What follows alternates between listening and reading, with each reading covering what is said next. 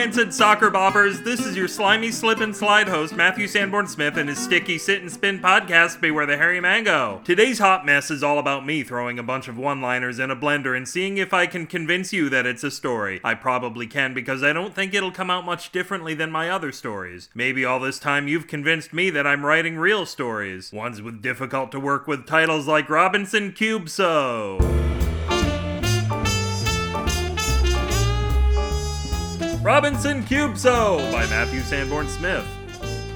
Greg Robinson was your average papal boy, delivering popes to everyone in the neighborhood, but one day in the early morning dark, he spotted something that looked a little odd lying in the street. It looked like a Rubik's Cube, only it was much bigger and had hair coming out of it in strange places. Greg suspected it was going through puberty. Its faces were greasy and its squares were all mixed up. Greg immediately thought of his mother, and not just because her squares were also mixed up, but because she was great at solving puzzles. He brought it home to his mother to maybe solve it and maybe guide it through its changes, and maybe that was the wrong way to go because she was a notorious prude and not only advocated against sexual pleasure, but against sex itself. When people challenged her on this, she simply pointed to Greg as her argument, and that usually shut them up. When Greg got home, she was on her webcam advertising a non pleasurable anti sex dildo of her own design, which she called the Dildon't. It was the size and shape of a dinner plate and had spikes coming out of it. When she was finished, Greg showed her his find, and she immediately began twisting the oversized toy, seemingly oblivious to its cubic hair. I'll be right back, she said, and took the cube into her room. But she wasn't right back. She came back out two hours later, having solved the puzzle with a look of satisfaction on her face, of which Greg hadn't thought her face capable. Greg, she said, meet your new stepfather. Greg was shocked, but kind of happy to have a new dad. He hadn't seen his old dad in years because they kept him in a toy box in the attic. His old dad was so worn out, pieces of his face kept falling off, and so did his shoes. Mother had never really loved him, but in her sexually promiscuous youth, she told her friends he gave great potato head. The cube was also shocked and bolted for the door. It loved Greg's mother passionately, but wanted no part of Greg. But his mother had lots of hillbilly friends, and they quickly caught the cube and subjected it to a shotgun adoption. After that, the cube tried to be the model father. He taught Greg how to tie a sailor's knot with real sailors. The trick was to soak them in vinegar overnight so their bones went soft. They spent weekends going to yard sales and getting great deals on used food.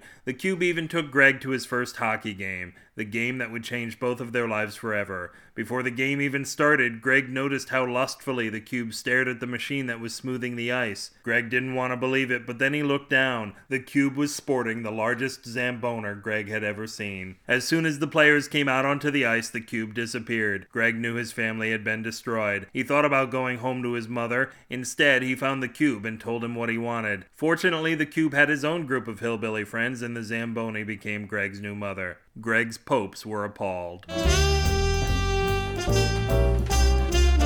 If this story poked your balloon, you can blow it and other rubber celebratories at the website of the party pin, bewarethehairymango.com. Hump proudly in the comments for this post or press email me and we'll have our feathers to keep us warm at Matthew at or mourn our dead cocks at bewarethehairymango at gmail.com. Every Tuesday afternoon at sfsignal.com, the SF in SF Signal stands for stretchy food, which is all we eat at work that day. It's all taffy and gum and certain unfortunate animals, all of which become snappy food at some point. I don't like to go there on Tuesday days. Cheat on your tweets by following me at twitter.com slash upwithgravity, where we'll have a turgid love affair through direct messaging where no one but the government can see. No, I didn't mean torrid love affair. If you love me, you love my irritable bowel syndrome, folks. I refuse to part with it. Donate just $2 right now and I'll be happy. Hell, you can pay me in cigarettes like we used to do things back in the joint. I don't smoke, but those damn things appreciate better than treasury bonds. A few more years and I'll be able to cash in my stash and buy that giant golden ashtray I haven't had my eye on. This podcast dribbles uncontrollably from the slack jawed mouth of a sadly lobotomized ice cube salesperson after an unfortunate run in with a vindictive psychiatrist whose whiskey on the rocks completely fell off the rocks and spilled all over his $700 blue suede alligator shoes. Don't ask me how that works. And his socks torn from the height of a wild Creative Commons Attribution Non Commercial Share Alike 4.0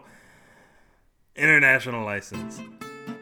Until this goddamn month is over, this will not want to be Matthew Sanborn Smith, reminding you while all around me people say Wi Fi, I say why not Fi. Good night.